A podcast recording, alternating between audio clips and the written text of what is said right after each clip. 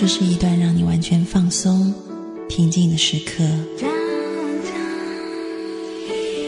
这是一个让你感受温暖、自在的原地。在当下，在这里，你可以真诚的面对自己。我是你的心灵守护者，我是安安老师。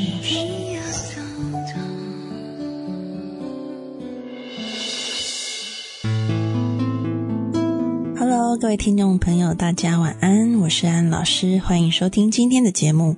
在今天的节目里呢，安老师要跟各位讨论一个主题。这个主题呢，刚好跟前一阵子奥斯卡非常非常热门的一部电影有关。这部电影是《乌云背后的幸福线》，在台湾和香港的翻译不太一样，台湾叫做《派特的幸福剧本》，那么在香港叫做《失恋自作业》。但是呢，这个在两岸三地那个票房成绩开出来都是非常亮眼的。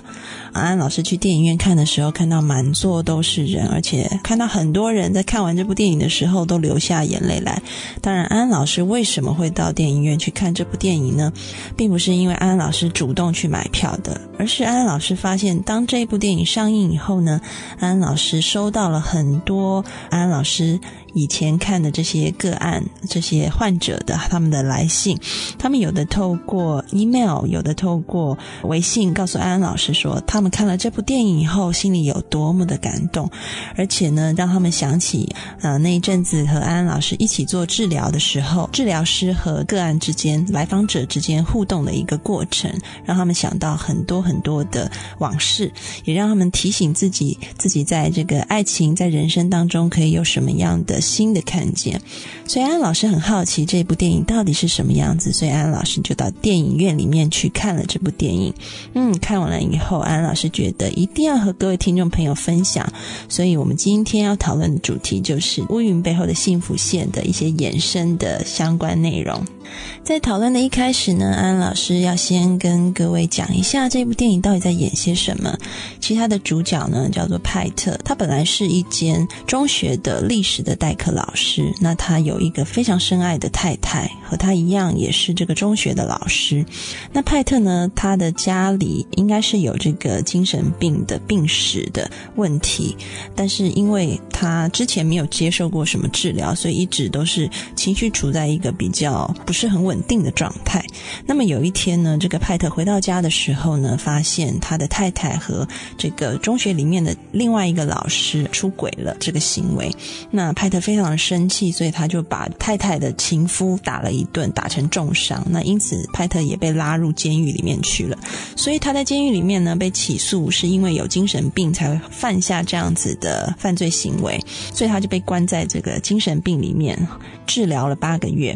那之后。呢，他的妈妈就把他保释出来，法院也允许他可以离开医院回家，但是呢，他必须遵守一个禁制令，就是他在回家的期间，他不可以去见他的妻子，并且离他的妻子要有一定的距离。那派特呢，其实他出院回家，让他能够出院，这个最大的动力就是他想要和妻子复合，因为他觉得他深深爱他的妻子。那当然，在回家以后，他尽了很多的努力，他想要去见妻子一面，但是都因为为这个法院的禁止令，所以一直被拒绝。直到有一天呢，他遇到了一个也同为精神病所苦的女孩子。那这个女孩子呢，其实她内心充满了罪疚感，而且她患上了一个性上瘾症。患上的原因是因为当时她的先生求欢不成，那她的先生想要讨她的欢心，所以要去这个性感的内衣店买一套内衣送给太太的途中发生车祸，就伤重不治了。那这个太太得知这个消息以后，非常的内疚，反而成为一个性上瘾的患者。她必须要透过与不同的人发生非常多不同的性行为，来满足自己，或者是说来弥补她里面自己的这种罪疚感。那当派特遇上了这个女孩子以后呢，这个女孩子因为认识他的前妻，所以呢，这个女孩子答应派特，如果派特愿意和他一起参加一个双人舞蹈比赛，那她就愿意帮派特这个传一封信给。他的太太。那派特非常想要和他的前妻联络，然后告诉他的前妻，他还是想要回到这个夫妻关系里面。所以呢，派特就答应了这个女孩子。那当然，在他们两个练习双人舞蹈的过程里面，派特慢慢的发现，其实他自己的心好像慢慢的定睛在这个女孩子身上。他慢慢的发现，其实原来他现在爱的不只是啊他的前妻，他慢慢的爱上了这个和他一起练习双人舞的。女孩子，那当然在电影的结局是一个 happy ending，就是他们在双人舞蹈比赛里面获得了一个不错的成绩，而且派特也和这个女孩子告白，他可以啊放下过去，重新开始一段新的旅程。那他也可以祝福他的前妻和他前妻新的一段婚姻关系。那这个就是这个乌云背后幸福线的一个故事的梗概。那安安老师为什么看了这个乌乌云背后的幸福线，要和各位听众朋友讨论呢？因为呢，这个电影里面呢，其实讲到一点，安安老师觉得是每一个在感情关系里面，无论是受创或者是还在走这一段关系的朋友，都应该了解的一个概念。那这个概念呢，安安老师用八个字来简要的讲啊，叫做无需执着，尽情创造。我再重复一次，叫做无需执着，尽情创造。常常呢，我们在这个爱情关系里面呢，我们可以看到很多人执着于这一份爱情关系。安老师所谓的执着，不单单只是说我要抓紧这一份爱情关系啊，我想要和这个人白头到老。另外一部分呢，还有很多人在离开一段爱情关系，或者是和男朋友或女朋友分手以后。他没有办法再进入一段新的爱情关系，他非常的想要忘记这个人，所以他也是执着在一个他想要忘记的这个状态里面。那安安老师今天就是要跟各位听众朋友讨论这两种放下他，想要忘记他。还有非常想要回复关系，就如同派特一样，他在整个电影里面千方百计的，就是想要和他的前妻复合，尽了一切的努力，但是最后发现，在这个努力的过程中，他爱上了另外一个女孩子。其实这两种看起来好像是不同的行为，一个是忘记，另外一个是想要复合。回到那个关系，但是其实呢，两者的心态是类似的，都是很执着在这一段关系里面。安安老师想要念一段安安老师收到的安安老师以前个案写给安安老师的信，念给大家听。这个当然我有取得他的同意，可以跟大家分享的。那我先简单介绍一下她为什么来找安安老师。其实她和她的男朋友呢在一起有两三年的时间。那么后来呢，她发现她的男朋友有一次出轨，然后被她抓到了。那这个女孩子非常非常的伤痛。但是她发现呢，好像她和男友就呃从此以后，当然在我们呃做了很多次的这个心理咨询的过程里面，发现其实她和男朋友的性格是南辕北辙的。基本上他们在一起，常常从一开始。他们大概才交往两三个礼拜，他们就已经已经觉得对方不合适了，因为这个女孩子是非常重视家庭和关系的，但是这个男孩子呢，其实他非常重视这个个人的独立性啊，还有这个隐私的生活，所以基本上他们两个人在相处个性上面本来就是一个南辕北辙的性格，所以除非两个人都愿意为这个爱情关系妥协，往中间走一步，不然两个人很难走在一起。但是呢，安安老师看到是这个女孩子不断的想要去妥协，不断的去改变自己。她参加很多的心灵成长课程，她也看很多的心灵成长书籍。她不断的想要去改变自己，去配合这个男孩子，但是始终不得其法。其实她有一点点像这个《乌云背后幸福线》里面的派特一样，她很努力的想要在这段关系里面和这个男朋友长长久久的走下去，但是一直没有办法，所以他来找安安老师。那在经过了多次的咨询以后，他的情绪也恢复一个比较正常的状态。好，那安安老师来念一下他之前写给安安老师的一封信。他说：“安安老师，我今天去看电影，啊，这部电影是《失恋自作业》，讲一个男生在遭遇到婚变以后如何站起来的故事。嗯，看完以后，我想了很多。安安老师，你还记得我过年的时候？”啊，有在台北和我的前男友碰面吗？我那天在他家聊天，分享生活当中发生的事情。后来我上厕所的时候，在他的垃圾桶里看到了保险套，呃，就是安全套的盒子，我才知道我们没有联络沟通的日子，他有别的女朋友。那一直是我最介意也最害怕的事情，而且过去是一个假的恐惧，但我当时发现，原来我的恐惧变成了真实的事件。我一直以为我会在当时彻底崩溃，失去一切控制，就像是我两年前一样。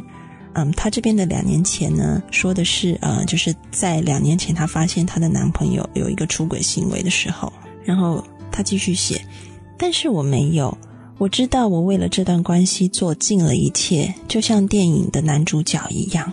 如果他不理解或是不珍惜，那我也没有办法。我希望我们都能各自走下去。他可以找到他乌云背后的幸福线，我也在等待我的，在感情上面，嗯，所以呢，过完年我就回来香港继续工作，没太想这件事情。直到今天看完这部电影。我在电影院里面哭得跟猪头一样。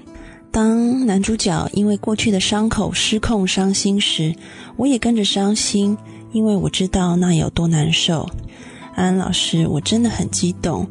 这一年多发生了好多好多对我来说很困难、很困难的事情，可是我知道会没事的。也谢谢你在旁边陪着我，因为这件事，我好像可以不用那么害怕回到台北了。啊，这个女主角呢，其实她很怕回到台北去，因为这个台北就是当初她和她男朋友相恋的地方，也是她发现她男朋友出轨的那个地方，所以她对这个地方一直有一些恐惧感。她继续说：“我不用逃开他，我也不用逃开那个地方。所以呢，说了那么多，我知道我还有一些选择，我可以自由的选，不再害怕了。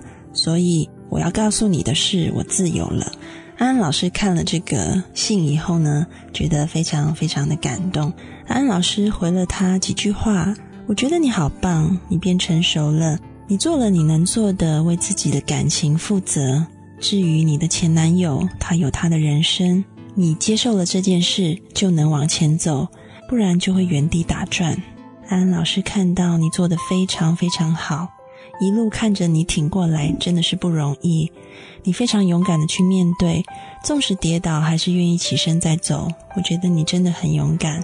当你真正接受了，安老师也看到，你就自由了。自由的你真好。我相信各位听众朋友听到，应该心中也有很多感触。我们先进一首歌带回来，林俊杰的《他说》。他静悄悄的来过。慢慢带走沉默，只是最后的承诺，还是没有带走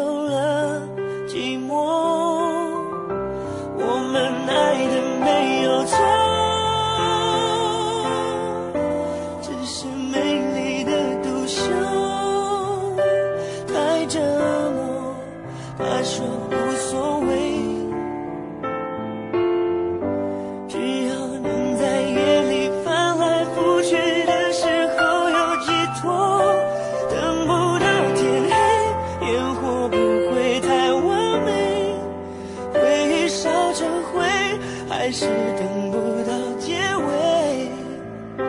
他曾说的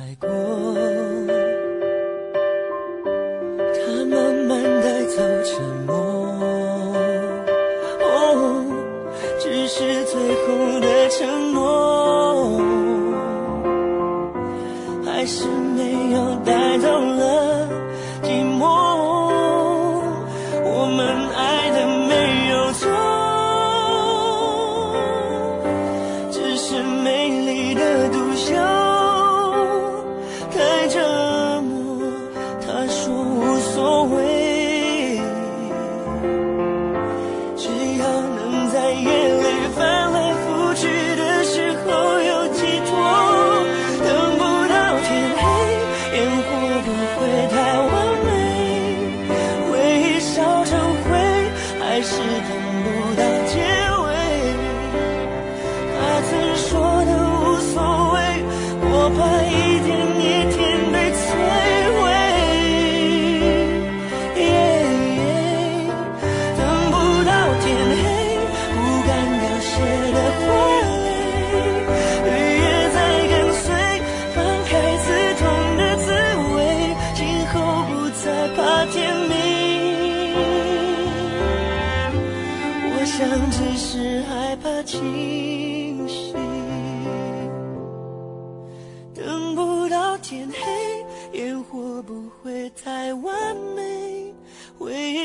成灰，还是等不到结尾。他曾说的无所谓，我怕一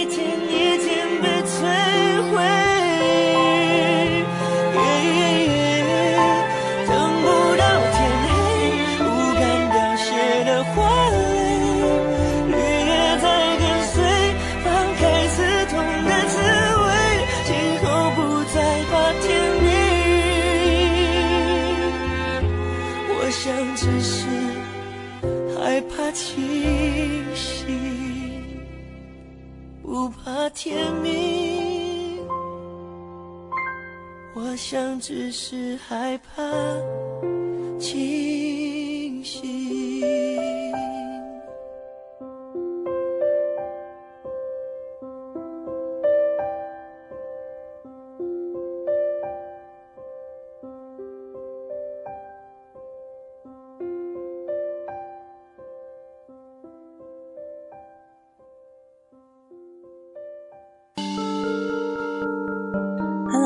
听众朋友，大家晚安，欢迎回到今天的节目当中，我是安安老师。在我们刚刚的节目里呢，我们讨论了这个乌云背后的幸福线，然后安安老师也分享了一个安安老师曾经看过的个案的例子。我们要放下执着，直到你能够接受你现在的状态的时候，你才可能去继续往前走，不在原地打转。然后才可能走出新的人生，就如同派特在这个电影里面的表现一样，他能够继续的找到一个他的真爱，然后开创一个新的人生。那现在呢，安安老师要和各位听众朋友讨论另外一个状况，就是有很多人呢，他在分手以后，他很想要忘记他的前男友或者是前女友，他非常的努力想要忘记，不断的想要把在脑海中浮现的曾经爱人的身影从他的脑海中抹去，费尽了努力，但是好像始终不得其法。那安老师在这里呢，要奉劝这样子的朋友一句话。这句话呢，安老师觉得很有道理，叫做“可以放下就放下，不能放下就放着”。嗯，安老师先念一段文章给大家听，然后我们再回来看看这句话它的功效有多大。嗯，这段文章呢，安安老师是看到有一个网友他写的，这个呃网志呢，它的题目是“如果忘不了他，就继续想念他”。我曾经花一年时间要忘掉一个人。这一年的意思是说，我试着去认识别人，也试着跟别人出去约会，但是到关键的时候，我发现那个人在我的心里还是沉甸甸的。我可以跟别人在一起，但我的心里还住着那个人。在精神上，我有些洁癖，我不喜欢这种感觉。与其这样，干脆都不要开始新的交往比较好。经过这一年的奋战。我的结论是我根本忘不掉他，或者说，我理解到忘记这个动作在一开始就是不对的。人的爱情，人的感情，不是瓦斯炉，说关就关，说熄灭就熄灭。今天分手，睡一觉醒来，明天早上还是喜欢那个人，这种感觉一点错误也没有。所以分手之后，叫一个人忘记另一个人，根本就是强人所难，违背自然法则。当我和男友 A 分手的那一天，甚至是半年内，我都还可以说他是这个世界上我最喜欢的人。半年后，我遇到了另外一个我也很喜欢的人 B，但是还是没有大于对 A 的喜欢。于是我又继续喜欢着原来的男友 A，也同时喜欢着 B。然而我还是独身着。又过了一段时间，我或许也遇到了 C、D 和 E。我发现我最喜欢的人还是 A。再过了更长的时间，我终于遇到了一个我真的也非常喜欢的男人 F。这时候，我每天都在想念着 F，希望能多靠近他一点。有一天，我终于感觉到我不再思念 A 了。那距离我和他分手已经是整整两年后。或许我是个痴情女。我相信有很多人的忘记期比我短暂许多，但我也知道有人的忘记期比我更长。现在遇到朋友分手，我会问他：“你真的很喜欢他吗？”如果真的很喜欢，那就不要勉强自己忘掉他，不需要勉强，不需要勉强自己去忘记一个人，因为那反而会让你记得更清楚。在这段忘记期，你仍然有许多事情可以做。我一直觉得，大声宣称自己已经康复了，或者是已经走出来的人，往往并没有真的走出来。他们只是害怕自己被嘲笑，被看待成傻子。然而，人在真爱之中没有不傻的。既然爱的时候那么傻，又怎么可能在分手之后马上变聪明？真正遗忘的人。是连提起都忘了提起，说我很好的人，却没有真正遗忘过。安老师看了这一段文章呢，觉得这一段文章写的真的是很好。那也很呼应安老师一开头讲的这个，可以放下就放下，不能放下就放着。安老师看到呢，有很多的啊，在感情当中受创的男女，当他们想要开始一段新的感情，他们很想要走出原本这个困扰他们的这一段关系，所以他们花了很多的力气想要去忘记。他们不断的对自己说：“我要放下，我要放下，我要放下。”但是好像好困难。每一次脑海中浮现他的身影，就告诉自己我要放下。但其实有一天呢，其实这句话不是安安老师创的。安安老师有一次在跟一个朋友聊天，安安老师就跟他说：“嗯，很多的 case 呢，他们都遭遇这个问题，是他们想要不断的去放下这件事情。”那安安老师的这个朋友就说：“其实呢，为什么要这么执着于放下？这种放下不也是一种执着吗？”安老师觉得，嗯，他讲的对极了。那我就问他，你会怎么做呢？他说，其实可以放下就放下，不能放下就放着。安老师听了这句话以后，再仔细问他，怎么叫做可以放下就放下，不能放下就放着？他就说了他自己的故事。安老师跟大家分享一下，这位朋友呢，他十五年前在他高中的时候，他喜欢他们同班的一个女生。那这个女生呢，并没有喜欢他的意思。那这个男孩子展开追求，那这个女孩子也没有怎么样的去理会他。高中毕业以后呢，他们各自上了大学。这个男孩子呢，还是很喜欢这个女孩子，所以去到校园跟这个女孩子表白。这个女孩子呢，就只回了他一句：“你要好好读书”，就再也不搭理他了。这个男孩子非常的伤心，嗯，回到了他自己的学校里面大哭一场。那这个是他啊，大学一年级的时候，到了大学三年级，他听说这个女孩子交往了一个男朋友，所以他想，他也必须去交往一个女朋友啊，要开始自己新的人生，所以他就呃交往了他自己新的这个女朋友。但是呢，在他的心里，他的心理深处，他对这个女孩子一直是很喜欢的，一直是有依恋的。那安安老师就问他说：“那你怎么样？”克服这一种感觉，你现在明明有这个女朋友，但是你心里又喜欢另外一个人。他说：“因为他没有办法放下，所以就放在那里，就放着他。他仍然可以做他应该做的事，开启他的人生。因为每一段感情都是如此独特，他曾经深深的被这个女孩子吸引、打动，他就把她放在一个特别的位置在心里面。但是呢，他知道自己还是可以交往新的女孩子，因为每一个女孩子都是一个独特的个体，是一个独立的个体，彼此是不冲突的。好，所以他在大学之后呢，陆陆续续也交往了其他女朋友，但是他一直把这个女孩子放在心底。那直到前一段时间，这个女孩子也和自己的男朋友分手了，那他和这个女孩子告白，那这个女孩子也愿意接受他，他们两个才啊很开心的在一起，然后也才发现啊，原来彼此等待了对方这么久。好。那这个是安安老师的朋友的故事。那其实呢，安安老师要跟各位说，其实这也是安安老师自己的故事。因为讲这个可以放下就放下，不能放下就放着的是安安老师现在的男朋友。他说他在这十五年里面呢，就一直把安安老师放在他心里一个独特的地方。啊！但是他也没有停下过他的脚步，他仍然去交往其他的女孩子，所以其实这两件事是不冲突的。就像在《乌云背后幸福线》的这个电影当中，派特其实他心里面还是留给他前妻，一定是有一个独特的位置的。毕竟他们共度过这么多友情的时光。但是呢，当我们回应到这一句“无需执着，尽情创造”的时候，安安老师就要说，派特真的做得很好。他在电影里面的示范呢，他跟这个他新认识的这个女孩子呢，一起去参加双人的舞蹈比赛。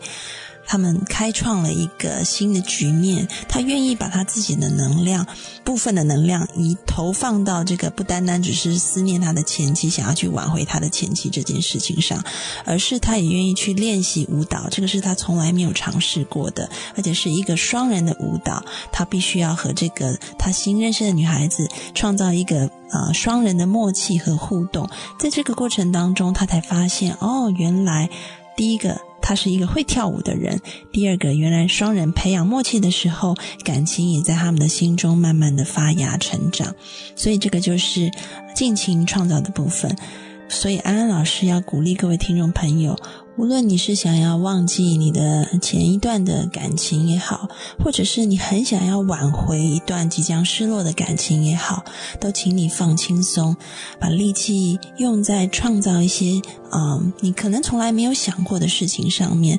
譬如说，也许是充实你自己，更多的爱你自己，让你自己更有能量。那么安安老师相信你的未来前途一定会很不一样，你可能不再担忧。要怎么样忘记他？你也无需再担心自己要怎么样做才能够挽回这段感情。试着把你的能量投放在不同的地方，创造新的人生。相信这样子的你会活得更快乐、更幸福。你的心里面可能现在有很多的乌云飘荡来飘荡去，你很想要赶走它，或者你想要从里面逃开。其实这些都是不必要的。你试着。只要静静的去观察他们，或者你就放着他们在那里，你会发现乌云很自然的会慢慢的随风飘散。它有一天还是会再来，但是当过了一阵风吹过去的时候，它又会消失的无影无踪。然后乌云背后的幸福线就会自然而然的浮现。最后你会发现，原来自己的内心就是那片无蓝无涯的天空。嗯，安老师要。嗯，鼓励各位听众朋友，试着把你的内心变成一片天空。你的心有多大，你看到的世界就有多大。安老师相信你一定可以得到幸福。我们进一首歌，梁静茹《想念是会呼吸的痛》。在东京铁塔第一次。